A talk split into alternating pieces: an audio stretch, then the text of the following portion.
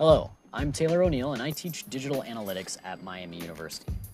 Welcome to whatever this is. What I want to do here is encapsulate in a shorter form the readings and concepts from the Introduction to Digital Metrics class that I teach.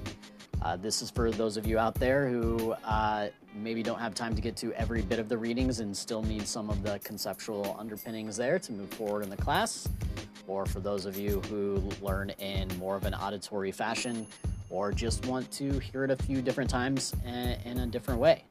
And also have a convenient way to listen to it on the bus or something like that. So with that, let's get started.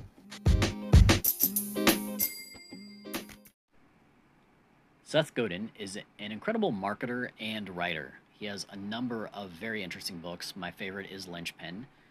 For this class, the most important blog post that is relevant to the subject at hand is Avoiding False Metrics.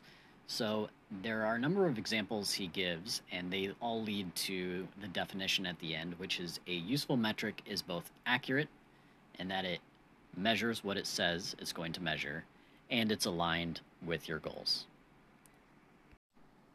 So, for example, if you were to train to climb a mountain and you were using a fitness tracker to track that every day, and you were trying to get to the number of steps or miles, that is a metric. And then if you were to cheat and just maybe put the Apple Watch on a cat and have that cat run around the city for it to count for you, that would not be accurately measuring your steps, but perhaps accurately measuring the cat's steps.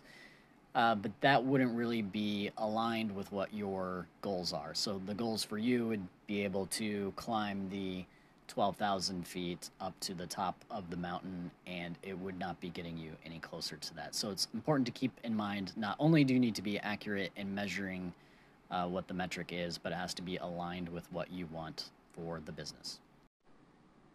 In the book Lean Analytics, it discusses what makes a good metric. One of those things is that a good metric is comparative. So just on its own, knowing that you have 2% converting to a sale on an e-commerce site or 1% clicks through an email doesn't give you enough information. So having that be comparative to those other time periods or groups gives you more meaning than just knowing one number. Another thing that makes a good metric is being understandable. So if it is simple enough that we can communicate it well, it'll allow us to have people remember that, discuss it, and help us make the change in our organization that we're asking for. One more thing that makes a good metric is that it is often a ratio or a rate. So if you'll think about in social media, just knowing the number of likes on one post is useful information, but it's not as powerful as what it could be if it was a rate. So if you knew that the average likes per post for a particular influencer was 1 million, that is actually much more powerful because now you can go to a sponsor or an advertiser of some kind and give them that information, and that's a lot more valuable to know than just one post that they did one time had 1 million likes. So having it be that ratio or a rate elevates the metric into something much more useful. A good metric also changes the way you behave. So this is really where the value comes into play. So if you know a key metric about your organization and what customers mean to you, for example, if you were a cell phone company and you knew the lifetime value of a customer was, say, $800, then you would know you definitely should not spend more than $800 acquiring that customer through advertising and email marketing and billboards and things like that. So you have a very powerful number there, and you know what you can spend up to that point to make it worth it. So you've probably come across this before in almost any other class or discussion around research or surveys or anything like that, but qualitative versus quantitative metrics, where the more descriptive metrics that are unstructured and harder to aggregate are the qualitative metrics, and quantitative metrics are obviously those involving numbers and statistics and are a lot easier to aggregate and report on. Where it gets a little more complex is here with vanity versus actionable metrics. So vanity metrics are those that make you feel good for making them go up, but don't actually change how you might act and what decisions you would make and how you would spend differently or change different things on a website or anything else as a course of action. So the idea here is, for example, downloads is a common vanity metric. It's an important one to track, but that doesn't mean it's the one you should pay all the attention to and have everyone rally around creating. For example, you could create an app that gets everyone excited to download and millions of people download it, and then it doesn't keep everyone hooked more than 3 days and they don't use it any longer. So while you rallied around that metric and you felt great that millions of people downloaded your app, they didn't stick around. So a better metric that was actionable could be found instead. Another key distinction is exploratory versus reporting metrics.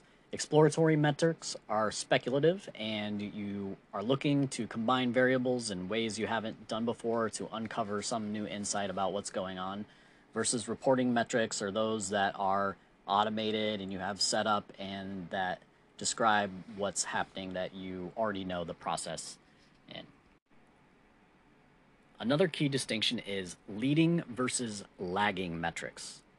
So leading metrics are really important because they give you a heads up of what might be happening in the future versus looking backwards in the past. So most financial metrics are lagging metrics, sales, profit, revenue, things like that. A leading metric would be what would let you know that those are to come. So signing up for a new app or something like that may be a good leading indicator that you may have subscriptions coming in the next 2 weeks after the trial expires. And you know that generally a certain percentage of those people convert from the trial to a subscription. So that makes it a leading versus a lagging metric. One of the most important concepts in all of research, science, and analytics is correlated versus causal metrics. So metrics that change together are correlated, but if one metric causes another metric, they're causal.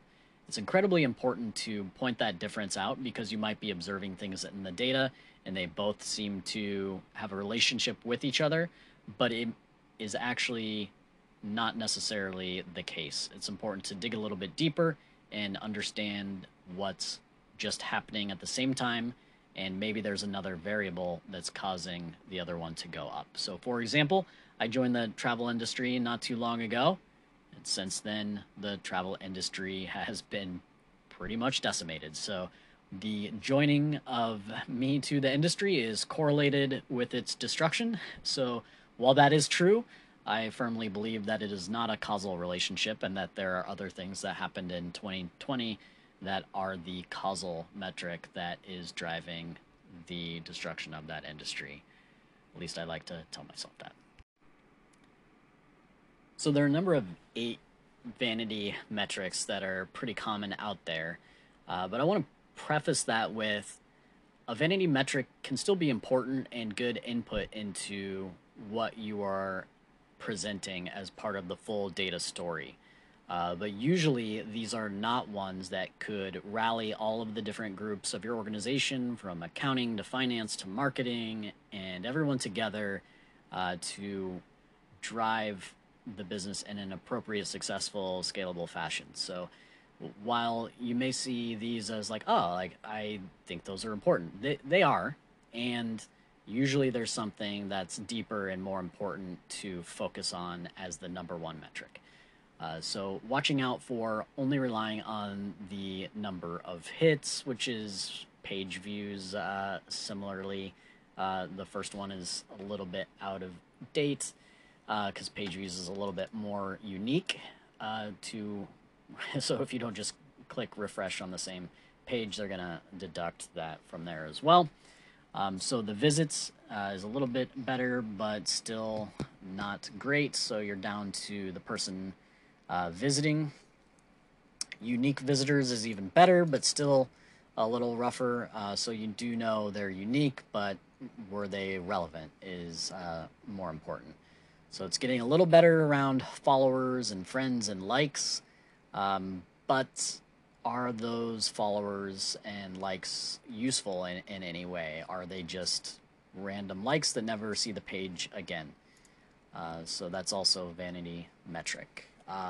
Time on the page, that's not a great proxy for what you really want, which is true engagement. Are they having a, trouble reading the copy you wrote and it's unclear and it's taking them a long time to understand it?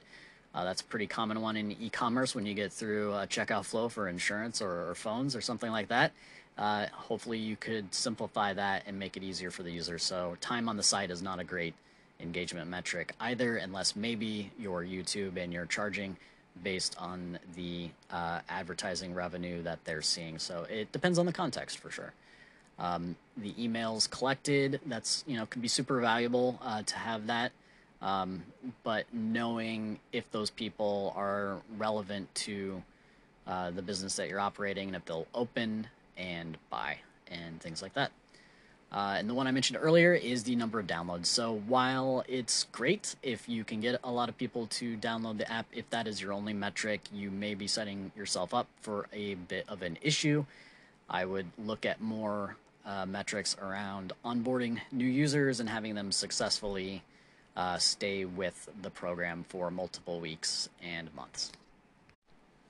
So one thing I want to cover is this interesting framework on the things we know and the things we don't know and how it breaks it down between facts, questions, intuition, and exploration. As we really move towards more and more powerful automated analytics solutions where these tools already have the reporting metrics laid out and the ones we know are traditionally focused on and the ones we should optimize for, our skill set in being able to add value as employees and operators of these companies is going to be pushed more and more towards the questions and then exploration of things in new ways. So the value in life, even beyond analytics, is uncovering the things that you don't know, and that's where you get a lot bigger boost than just minor changes and how you might optimize an email in the way that has been done for the last 20 years. So that really gets the true value of what we can offer to the world as it's changing and evolving into a new structure of how we interact as professionals.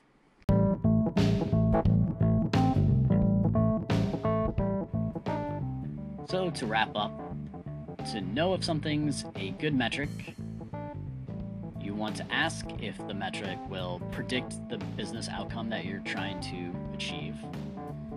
Will it engage the enterprise? Will it align everyone in those different groups with a common goal? And does it enable you to take action based on that clear metric?